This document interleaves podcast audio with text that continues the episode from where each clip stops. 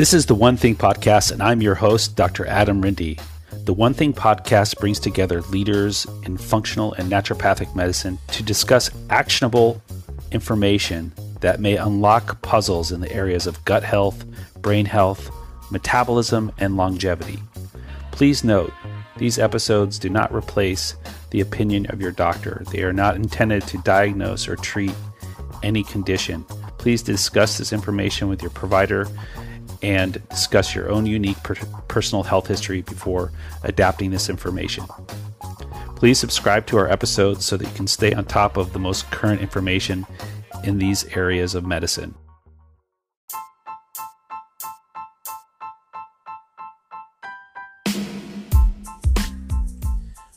Mycotoxin and mold illness is finally getting the attention it deserves.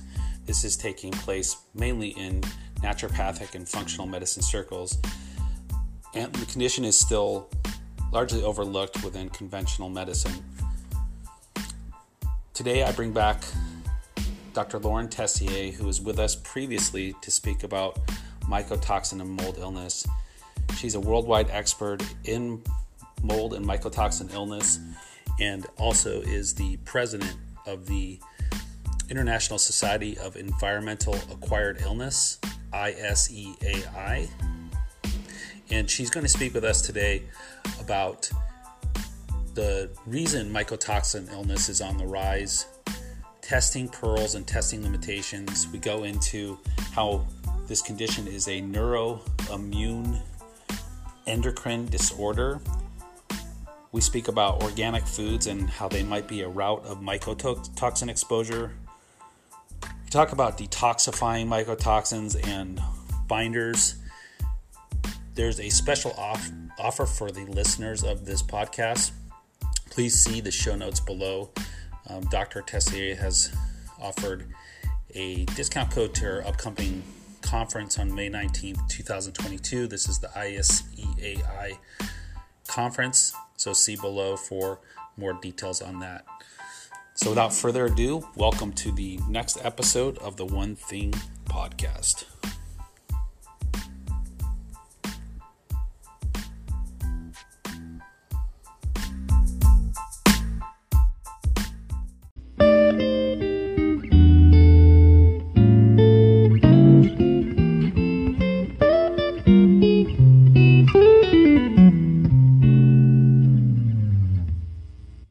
Dr. Tessier, welcome back to the One Thing podcast. It's great to have you back with us again. Yeah, it's great to be here. Thank you for having me back. Yeah, it's uh see like we were speaking last in April of two uh, April 1 of 2020 was around the time that we connected. So uh, there was just a little bit going on back then. and yeah. so what has uh, the last couple years been like for you in general? Yeah, um, you know, I think the the last couple of years, I, I think have brought a lot of uh, things into perspective in general.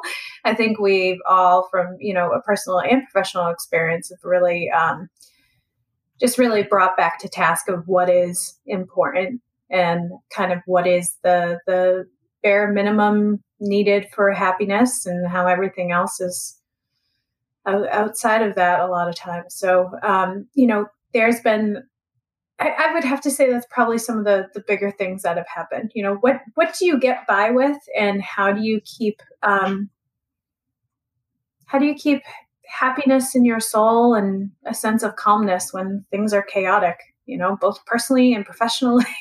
yes, all good things. And, you know, the, the, also the amount of time that people have spent in their homes, right, has dramatically increased. So I imagine that's influenced your work a little bit.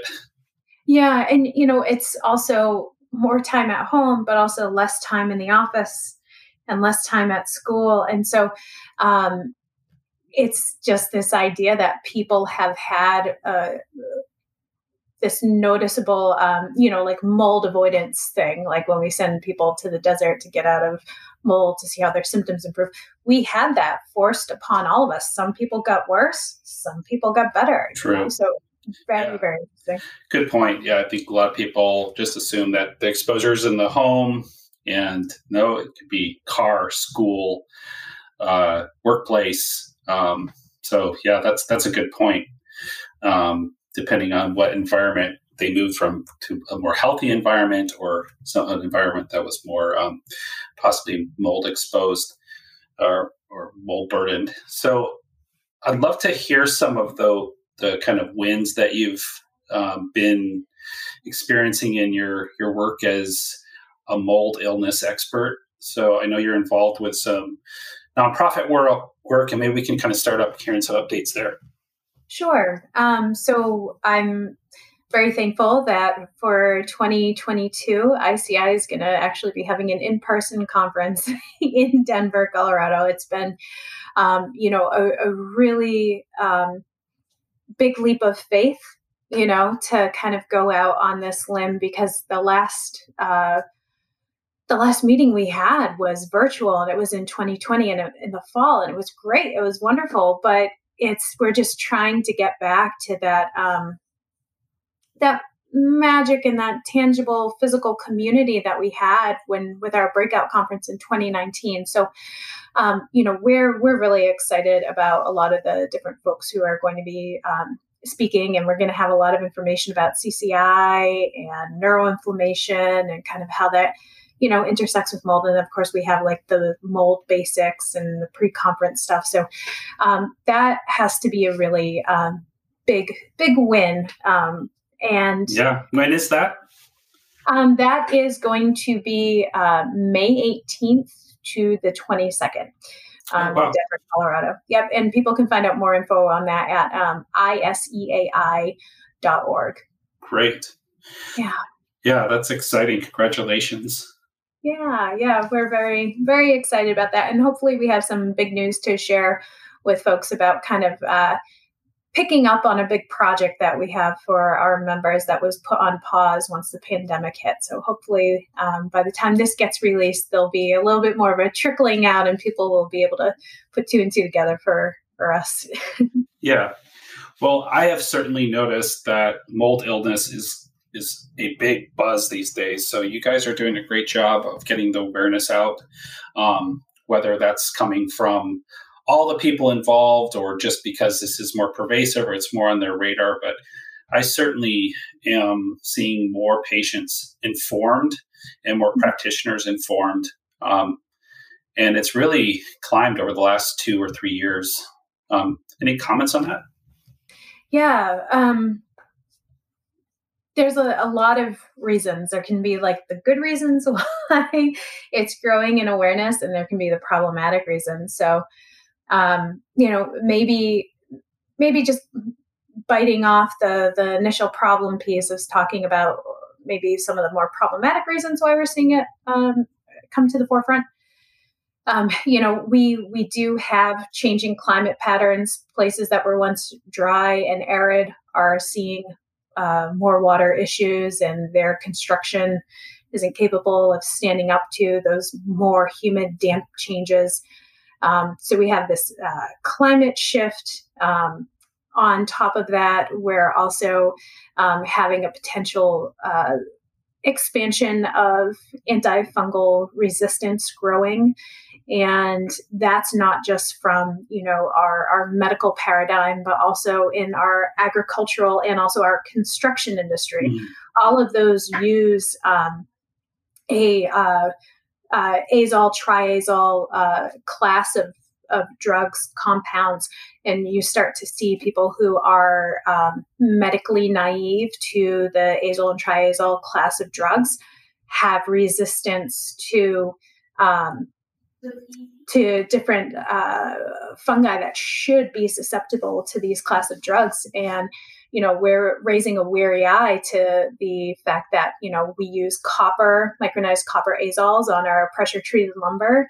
Uh, we spray azoles all over our food to try to fight back like uh, fusarium wilt or things along those lines. So um, i think that there's a bigger uh, resistance pattern that we're seeing that's also bringing a lot of stuff to um, you know the the forefront um, yeah so you know, people don't realize that i mean i know of categories like of foods like grains grain mm-hmm. production uses a lot of antifungal um, treatments. Is there are other categories that are that we're not as much aware about? Um, I think that there there might be some for non grains. I would have to get more clear about that.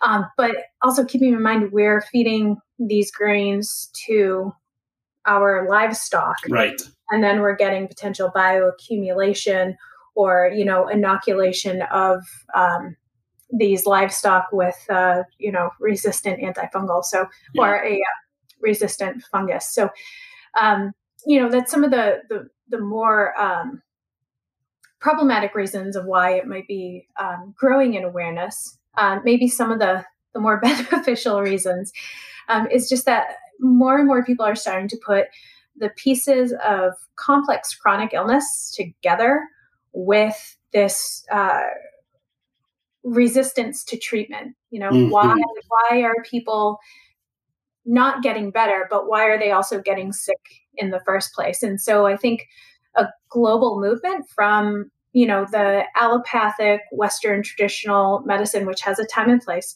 um, towards a bigger awareness of functional medicine and naturopathic medicine. I think that that's really um, driving that home. And I really hope in my heart of hearts that we see that sea change that happened for Lyme happen for mold too. Yeah, yeah. You said the word drive, and I I love that because I think the aspect of looking for disease drivers mm-hmm. is sort of what we've really seen blossom and putting mold illness in that category of what's driving this chronic illness, and to have that on the dashboard of uh, things that we look at um, has really surfaced. Yeah, yeah, and it's it's that idea and it's it's a the naturopathic history of you know what exposures are causing the chaos in the body and it's nothing new you know right. naturopaths have been dialoguing about this for so long but um, you know now it has a, a, a, term like the exposome and the interfaces yeah. that you know the body and um, yeah it just it it's really um, it's really inspiring to see more people try to dig deeper and see what's going on. Exactly. Um, yeah. On the flip side, um, and we'll get into this in a little bit, you know, is that it still is not acknowledged um, in many circles. So I'll kind of circle back to that and talk with you about that in a in a in a bit here. Yeah. Um, to last time you were on uh, one of our most well listened and downloaded podcasts, and I must have sent hundreds of my patients to this uh, link by now, um, where you talked so eloquently about um, sort of a framework of thinking about mold related illness. We talked in that episode about sort of these four categories of mold illness and how there is some interlap um, from standpoint of fungal infection, mycotoxicosis, fungal allergy, and also CIRS. Um, mm-hmm. Has anything changed in that kind of Venn diagram as you talked about? Um, you know, I I would say no, and if anything, I've doubled down on um, simplifying it even a little bit more for people. You know, every now and then I have someone slide into my DMs, and it's like, "Well, what about cancer? What about mold and cancer?" And it's like, "Well, yes, absolutely. Aflatoxin gets processed by the liver to problematic intermediates, and you're having the toxin cause the immune system chaos that's leading to the, kids. you know, like there's, so the way I found is, um, classifying it doesn't really change for me, but you know, there's always these kind of, um, uh, funky things that people come up with. And i somehow managed to get them into one of those four circles at least in what makes sense to you know my my mental paradigm of it. Sure that makes sense. And then also we talked about how one of the unique aspects of mycotoxicosis and, and along with CIRS is that it's um, a neuroendocrine disorder meaning like it, these mycotoxins have an affinity for the nervous tissue. Mm-hmm. Uh, and I think that really gives a way to start the process of thinking about how it might manifest in someone's health and symptoms we might see. Does that still kind of fit with your framework?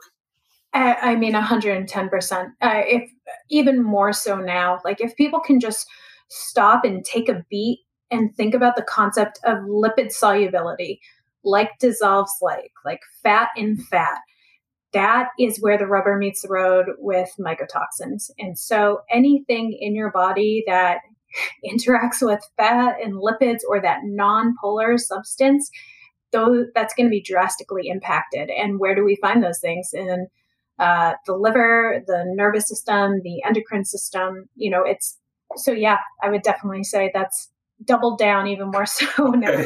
Good. And, yeah. You know, the other when we talk when we talked about CIRS, um, which is more of like a systemic immune response um, to a number of things, but mold is thrown in the mix. Um, I was curious whether we could cause call that um, a dysautonomia uh, process because it seems like when you talked about that process, it just really affected so many aspects of the immune system, the endocrine system, the nervous system, and then you start to see dysregulation of the autonomic nervous system in those settings.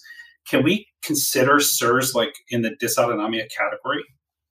I mean, I, I certainly would. I we see um, dysautonomia like symptoms anyway in CIRS, you know. So, um, I mean, yeah, the dysautonomia. If people think about uh, the four overlapping circles of the Venn diagram in there, I would more lump the dysautonomia as a symptom kind of hanging out between um, mycotoxicosis and CIRS. That, that the sense. fact that it can exist in both because it's some abnormal functioning of the immune system that could potentially be due to a, a neurotoxic element. Yeah, great. Well, good. Well, um, I'd love to kind of jump into some some other topics, and I kind of want to circle back, uh, like we saw said before, is you know, we're still in this place where even though the awareness is increasing and unfortunately the incidence is increasing, um, there's uh, a lack of acknowledgement of mold illness. And um, I personally have experienced it. I have referred people to some of the most esteemed infectious disease doctors and this community, and they just kind of shrug their shoulders and say, "Nah, I don't I don't think this is a thing. Um, and there's others that are coming around. Of course, I don't. This is sort of like a a one-off situation in my community, but I still hear it kind of. Uh, patients are afraid to bring it up to certain doctors. They think that they'll think they're crazy for bringing it up. Um, they'll think they'll just kind of like never trust the patient again. What what's going on in that space, and why is it still kind of half uh, hanging over its head? Yeah, so I I'll start kind of with a question of thinking back to to your education when you went through, you know, your naturopathic doctorate. Do you remember having any lengthy dialogue about mold? First of all, that was a long time ago. so let me think back. Um, yes, I do. Okay. I do okay. remember uh, Dr. John Hibbs. Yep who we love so dearly, mm-hmm. um, bringing up this topic to me and on his environmental illness uh, clinical ro- rotations. Mm-hmm, mm-hmm. And so, in the um, so I also had Dr. Hibbs. I was on his shift. He was absolutely wonderful. Um, I think that there's uh, a limitation, though, of what could actually be discussed in that context, right? Like we can talk about uh, the different forms of mercury in the environment, or um, you know, uh, persistent uh, chemicals that are kicking around. But um, my experience, at least when it came to mold, was um, kind of stuck in with the sick building syndrome. Um, you know, maybe a, a, lecture, a lecture and a half, kind of about the the bigger global stuff. Um, but not kind of getting into the, the nitty gritty of what a lot of the issues with um, mold and mycotoxins were. Um, maybe I have a horrible memory and I didn't show up that day. um, but you know, I unfortunately, and it's not a reflection on our teachers. It's really a reflection on what is in the data. And so, um, you know, I've spent tons of time um, researching and learning and I, hundreds of hours. And unfortunately, there's not hundreds of hours in the basic education that are provided to naturopaths, DOs, MDs alike. To kind of take a step further, the bulk of our education in all of our programs is really based off of some type of uh, peer review science. There's mostly stuff in the literature that we're calling from to um, teach these new doctors. And there is not a lot in the medical literature about mycotoxicosis, about CIRS.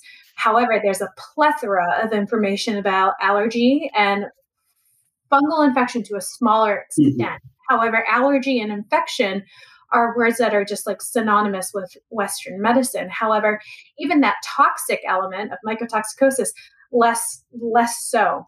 So the the issue with the lack of literature results in a lack of representation in the educational systems. Now, if someone goes into, you know, PubMed, that's what I mean when I say literature, and you go digging, if you go into the agricultural industry and you go um, into the um, uh, veterinarian medicine and kind of animal studies and that kind of stuff, you'll find tons of information about the impact of mycotoxins on health. Mm-hmm. But because of the limitations of the way um, institutional review boards run, I we can't knowingly expose a human to something that's going to cause detriment. So we have all this great literature um, on animals, and we have a limited amount of literature on humans, but what we do have are these longitudinal, like cohort analysis that are retrospective. These people happen to be exposed. And so it's not the type of literature that a lot of people set their educational standards by. It's not the randomized, placebo controlled trials of XYZ. So um, there's a lot of problems with the lack of literature. Now, when we have a lack of literature, we it kind of is this Ouroboros of lack of research funding. Mm-hmm. And then from there, when we don't have something really acknowledged vociferously in the literature, then um, we don't have diagnosis codes. Right. We don't have diagnosis codes in any of our ICD 10, ICD 11.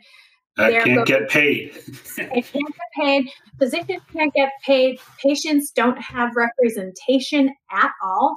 Um, and then it comes back to no one's researching treatments and no one's researching testing. And so it's this really crummy, just feed forward mechanism of the bias in literature and the lack of the evidence that's the gold standard. And what just drives me so nuts about this is the literature that we have about this stuff is in the same animals that we test all our chemotherapeutic agents on. It's in the same animals that we test all our you know biochemical theories on. So i don't understand how we can have the cake and eat it too and say that literature is trash. However the bulk of western medicine is built on the backs of these types of um, uh, study participants. So I get really fired up about this. And if you look at what is actually available to people with diagnosis codes, you have mycotoxin poisoning, intentional or unintentional, from food. It infers food consumption, and that is it. Mm, mm-hmm. I, it's just such a huge smack in the face. But that diagnosis code goes hand in hand with what we see in their agricultural literature mm-hmm. you know, and what we see with um, uh, uh, the uh, assessment of food systems around the world. Those are representative of the data that we have. So, um, you know, I just want to see more data of people showing up to just clinical data, but I don't know if that's enough to get an ICD 11 code in place for this stuff. You know? Yeah, yeah.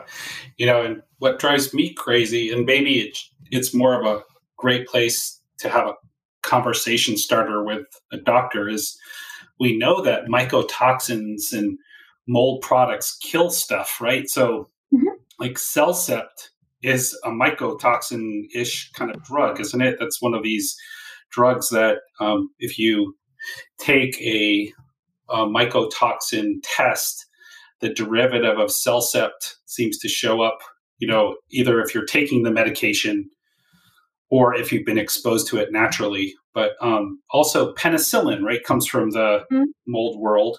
And of course, like Candida albicans um, has been, you know, it's a, a fungi and some of the products of candida have been studied. So there there is like three really well known um, medications or environmental uh, uh, components that are good conversation starters. At least, would you say?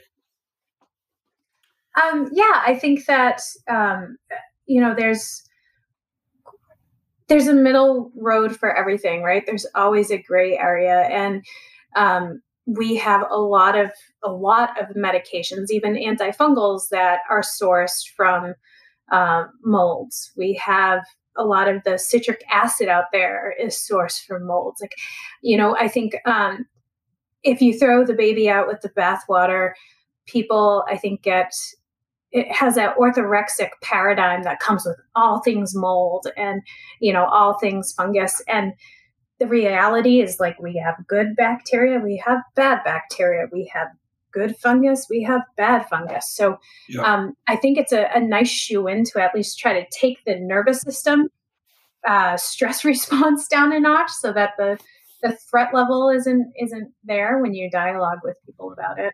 Yeah, yeah. So the um, that's that's a really good point, and I think it's always good to to connect with the balance perspective of our environment and how um, it's not about sort of sort of shifting it one way or the other. It's just about kind of how does our body and our physiology work with what we're exposed with exposed to because you can't avoid mold. It's impossible. No, and it's in our biofilms. It's everywhere in our biofilms. It's in our oral biofilm. It's in our gut biofilm. Um, you know, and that's why I get um, there are certain tests that look for like um, fungal metabolites, and I don't I don't use those as much because you have tons of candida in your mouth. You have vaginal candida. You have, um, uh, I think you, there's even cladosporium. I remember doing putting a lecture together for last year at ISEAI. Um, there's cladosporium in some of the biofilm throughout the body. Like it's it's it's there. Um, the problem is when it gets out of check or it challenges the immune system or it starts secreting too many toxins, you know. So um, I get, I don't know personally how to really thoroughly use um, those uh, fungal metabolite tests that sometimes you see with organic acids test. Um, they haven't been part of my integration into my practice. However, when they pass my desk, I go, oh, that's interesting. Um, because right now, I don't know if I could draw it on you, and just because of your baseline of candida in your body, that you might have, you know, an elevation there. Okay. Yeah, I I can see that. So you, speaking of testing, you more focus on those tests that are just looking directly at mycoto- known mycotoxins. Yeah. Um, as a starting point, right? And within the context of what is someone's current exposures and or historical exposure. Um, I know the limitations of the mycotoxin testing, especially where they're urine. You're talking excretion, you're talking one point in time. Um, so I use them more as a screening tool initially. And then where I find my clinical utility really lies with those is using them as a data set and watching overall trending. Mm. I I don't worry about the one-offs. I want to know what happens at month 0, month three, month six, six, month nine to see what the downtrending and the changing, um, what that looks like. You know, mm-hmm. uh, clinically speaking, can you sometimes not tell the difference between someone unburdening their storage versus a food exposure? Sure, I'll be the first to admit that. But again, I'm looking at global downtrending. That's why I would never suggest someone to order these tests every two weeks or anything yeah. like that clients. Um, but what I've seen clinically, and again, I don't have the data to back this up, I can only share what I've experienced. When folks have really huge increases in their urine mycotoxin test, I'm talking about 10 fold, 13 fold, 20 fold, and it's out of the blue. Their diet hasn't changed. Usually, if you go digging a little bit, you can uncover an exposure or something. Oh, oh yeah, I did have a new, uh, you know, water intrusion event in my house, or you know, I started going back to, you know, that that old church again and in the basement for uh, Bible study or something. So, um, what I've at least found in the context of what we can tell from urine mycotoxin testing is that at least these huge giant spikes are typically not from inducing your detox pathways. I seem to be able to correlate it to um, a gross re-exposure for people. Well, that's good to know because you know there's there's varied opinions about that, or at least that early on in my training, I learned else the, the opposite of that possibly that if there's a spike it's like you're clearing it finally. But that's really good to know and to keep that in perspective. And I, again it's not just a spike. I'm talking about someone came in with like a trichothecene of like 0.5 and suddenly they're registering like 8 or like a 10. scale yeah. Right. Because what will happen, you will see the urine spikes. That's what we expect on follow up at three months, six months. You expect it to increase because it's leaving the body. But at that point, you'll start to see like, and again, this is just from all of the, the clients I've seen and the data I've gone through. You'll you'll tend to see like a twofold or a threefold. It's never it never seems to be the ginormous tenfold. Um, so that you know that's just something that i have learned from my clinical experience. Your mileage may vary you know um, and i also invite people to realize if someone starts eating um, more rice or if someone starts eating more corn or wheat that's where you got to raise raise your eyebrows. If someone starts eating um, more meat that's grain fed you have to raise your eyebrows. Um, but that's why when i work with people we make sure the home is clear. We make sure that their diet is not changing. And so, with those two things being the biggest, like exposomes, the route of entry into the body, when we see huge, ginormous spikes that aren't really, you know, that are just fantastically elevated and abnormal, that's when I start to think about the home again for people. Interesting. And I just want to kind of poke my head in on that um, response a little bit more. Uh, I've heard recently and read some things about like organic produce and organic foods actually being um, a route of exposure uh, for for this issue.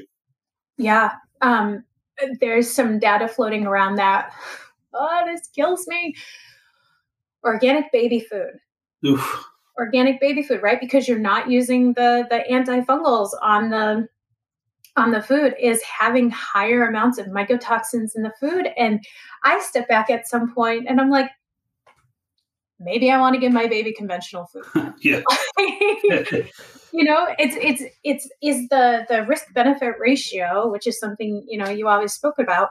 Um, is that going to be having that antifungal component passed on to you, or is it going to be having the the neurotoxic component? You know, right. at this point, I mean, I much rather have an azole kicking around in my system than trichothecenes.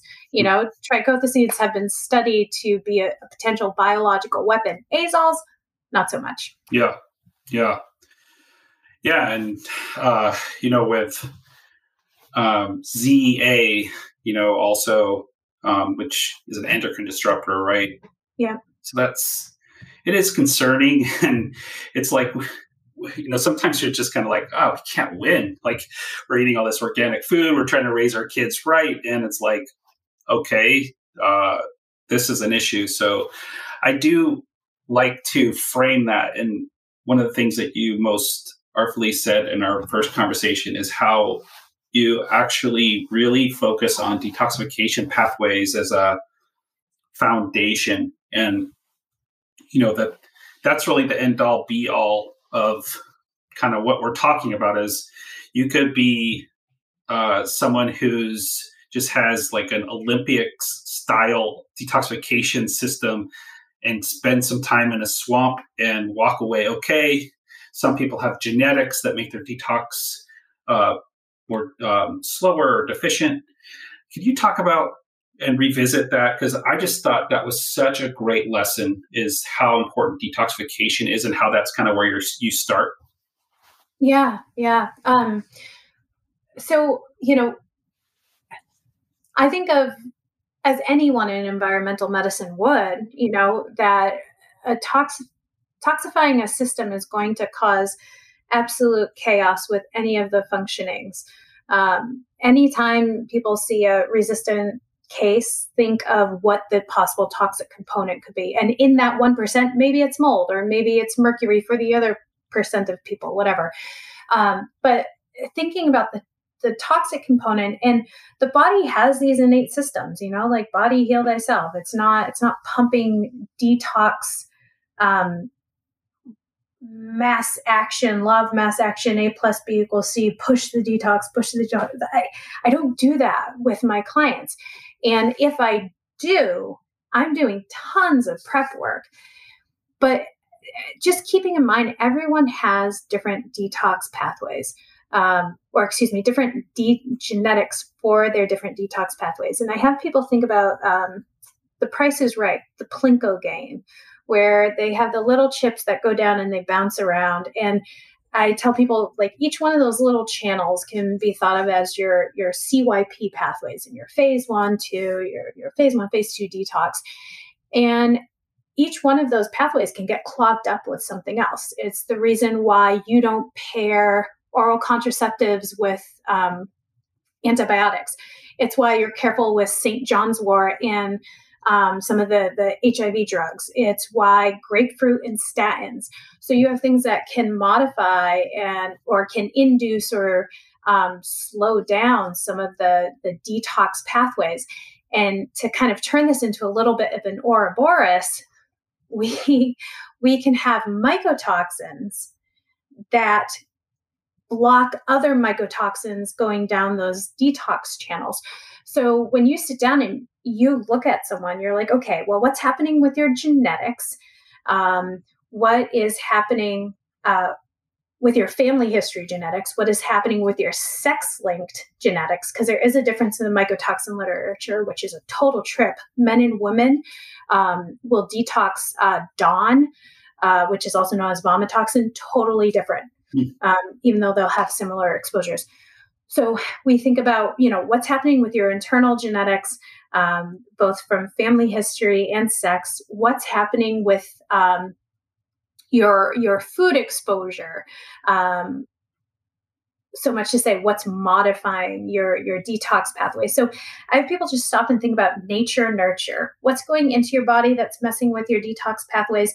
What are you already given by just you being you that is slowing down or um, interfering with some of these detox mm-hmm. pathways. Great. And um, have we learned anything new about binders lately? Um, you know, I, I, I'm a little bit, um, I wouldn't say pessimistic with binders, more of a keep it simple, stupid Mm-hmm. Um, I really, I like charcoal. I like charcoal. It saves clients money. I've seen it hit all the mycotoxins for all clients. Um, and I, I think that people with a binder, with any type of binder, are going to have some type of benefit. Mm-hmm. The question is: Is the binder a surface area binder? Is the binder um, uh, you know, uh, positive charge bile acid sequestrant binder.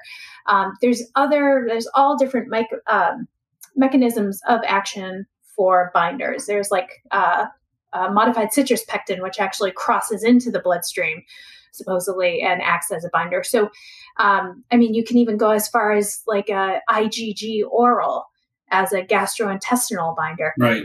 Um, but you can spend so much money on the IgG. You can spend so much money on the modified citrus pectin. And meanwhile, I can have someone, um, you know, use charcoal pretty easily and get some good traction. Can there be in a time and a place for bringing on clays or paying through the nose for compounded um, bile acid sequestrant? Sure, but I mean, I, I've fallen more in love with charcoal uh, over the love years, it. and yeah, yeah. I was talking about this with someone how you know when you first start out in practice and you leave the confines of the um, you know the the halls of education, you want to you, you, sort of get into like lots of this complex stuff and yeah. and then the more years you practice you're like wait it was there all along and it was simple and you start to kind of like say you know some of these foundational things are really solid and it wasn't just kind of old news. Um, so it's, I don't know if you've experienced that. Um, I'm certainly experiencing that. Like I, I hear myself saying things now that my professor said, you know, 18, 20 years ago. And I thought, ah, that's, that's outdated.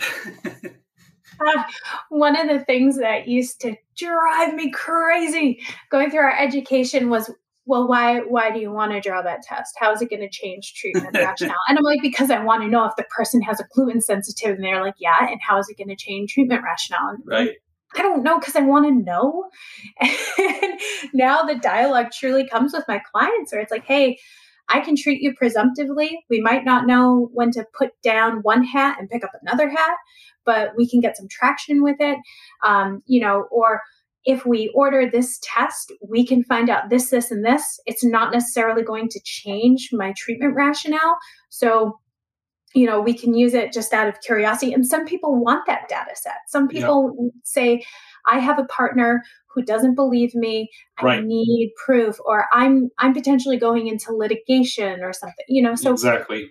It's it's so odd to come to the point where I find these things coming out of my mouth, and I'm like, oh gosh, I I know exactly who I sound like and in what context. And I think patients also appreciate that too. Every now and then you're going to have a data driven like biohacker patient who wants to know it all. And at that point you can really enjoy like geeking out with them, right? Yeah, like, yeah let's order this and let's see what the deal is with that. But um yeah, just simplifying and streamlining as much as possible. I think that um you can I think the place for minutia um, and myopic insights is in the building of the theory and the creation of the protocol and nice. putting yeah. pieces together. And then I think it's reasonable to like pan out and exactly. see what potentially falls away, you know? Very nice. It's kind of like uh, how I would imagine a um, an iPhone was designed. you know, it's like like all of a sudden the end product is a very streamlined simple device you know versus like all the buttons you could have um, right. so the uh the one thing i do want to point out now that we're kind of on the topic of our our uh, kind of professors and influences is like bill mitchell um, used to always talk about how um, you know we're we're treating the cause and we're trying to like help people get better, but we we also can help them feel better, you know, early on. Mm-hmm. And I think you do that really well. In fact, uh, when I was living in a mycotoxin, uh, when I was living in a mold infested home a while ago, you told me about citicoline, and um, that was such a game changer for me to help my brain get back online. I've since moved, and it's like night and day but um, like my brain, I recognize myself again. Um, but like, I think it's really important for people to know that while they're doing this foundational hard work, there are tools out there that can kind of get you feeling back online enough so that you can actually accomplish this uh, this big task of healing.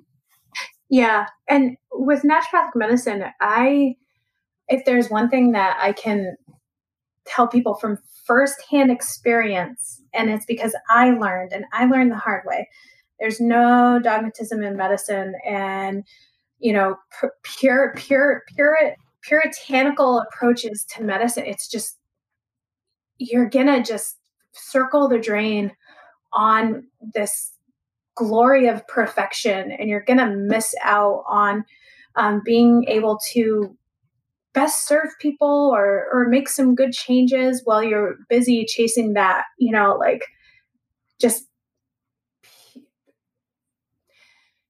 while you're busy chasing that uh, the concept of like that pure life that naturopathic medicine puts out there it's like right. I, I tell people some of my interventions like if you need ibuprofen take ibuprofen you know if you need something palliative do it and it's even to the point that palliation has become i feel like during my training potentially in some settings it was a four letter word and now it's like i sometimes can't touch people when it comes to treatment until there is palliation on there yep. that's the whole concept of treating mast cell activation yep. stuff before you start detox like i'm putting someone on an h1 an h2 right. like ketotifen and like all that kind of stuff and that's not that's not very naturopathic of you you know yeah. can't get yeah. a shoehorn in there for treatment otherwise and yeah. you know a patient is going to uh, really appreciate the rapport that develops between you and them and you know this I, i'm i'm not speaking to you no i think it's important for people to hear this because you know, they, they you have this perspective that you know there's like this good or bad or you know you can't touch this and you can't touch that um, when you come to someone who specializes in naturopathic medicine. But you're exactly right. Like the the most naturopathic treatment is the one that's going to move the, the ball in the right direction. So you know stability if you don't have stability it's hard to get better. So i i can relate to and that's how i practice you know i just i sort of look at like what's the right medicine for the right situation. Right and you know i i don't know it all. I'll be the first one to tell you that um, but i know where i have seen some of my shortcomings and my downfalls and we're all blind to them. We're continually mm-hmm. blind to them until we see them. Um, and i think a lot of mine in the beginning was wanting that that pure concept of a pure approach and if i live in the bubble and all this and meanwhile there's there's mycotoxins in our baby food in our here we go. Yep. It's like yeah. yeah, yeah exactly. Um, well i would love to kind of wrap up with uh, just some closing words like some take home messages that you'd like to share and then just anything you'd like the listeners to know and how how people can follow you. We will post all your social links in the um, the description but um, if you could kind of just uh, leave us with some closing words yeah um, you know I, if you're a patient and you're listening to this, again, keep your head up, keep your heart open, surround yourself with people who support you unconditionally. Find a physician that you resonate with. Resonating with a physician is a really important part to healing. And so keep going. What they say, if you're going through hell, keep going. um, when it comes to other providers or younger providers listening to it, or providers who are isolated and alone in all of this, there is community out there. Um, that's one of the reasons why I became a part of ISEAI um, and am now operating as the president of it for the time being. Um, I felt very alone in trying to navigate the world of mold illness. I was looking for a community, um, and it was just I, I never had the warm welcome, you know? And so, um, one of the things that we're really working on driving home with ISEAI is making sure that we have a community that supports education in the absence of fear of judgment.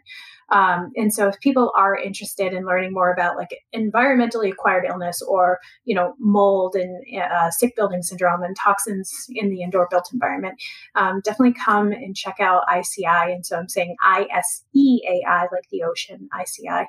Um, and I mean, that's what we're there for. That's our goal. Um, and just the phenomenal people who have been involved in ISEAI and the open heartedness and willingness to share um, in that organization has been amazing. And I've been blessed to be involved with it for as long as I have been. So um, you're not alone if you want to learn more about it, is what I'm getting at. That's awesome. Well, I am just really proud to be your colleague and thank you for all that you've done for me, the, the community, my patients that I've referred to you. Um, so I, uh, I appreciate, you know, you doing this and I hope to kind of catch up again soon. Yeah, absolutely. It's always my pleasure and it's always so good to chat with you again. It means the world to me. Thank you. Well, take care. Take care.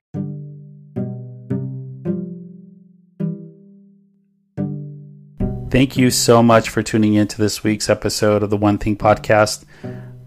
Please share these episodes with your friends, loved ones, colleagues, patients, healthcare providers, anyone who you feel might benefit from hearing these informative interviews. We tend to learn best from people sharing things with us. That's often the first time it's introduced. So don't hesitate if these the content of these episodes reminded you of someone that might benefit from it. Forward the the episode to them, and I'm sure they'll either appreciate it or be appreciative that you've thought of them. So, once again, we'll look forward to seeing you next episode on the One Thing podcast. And again, much appreciation for you being here with me.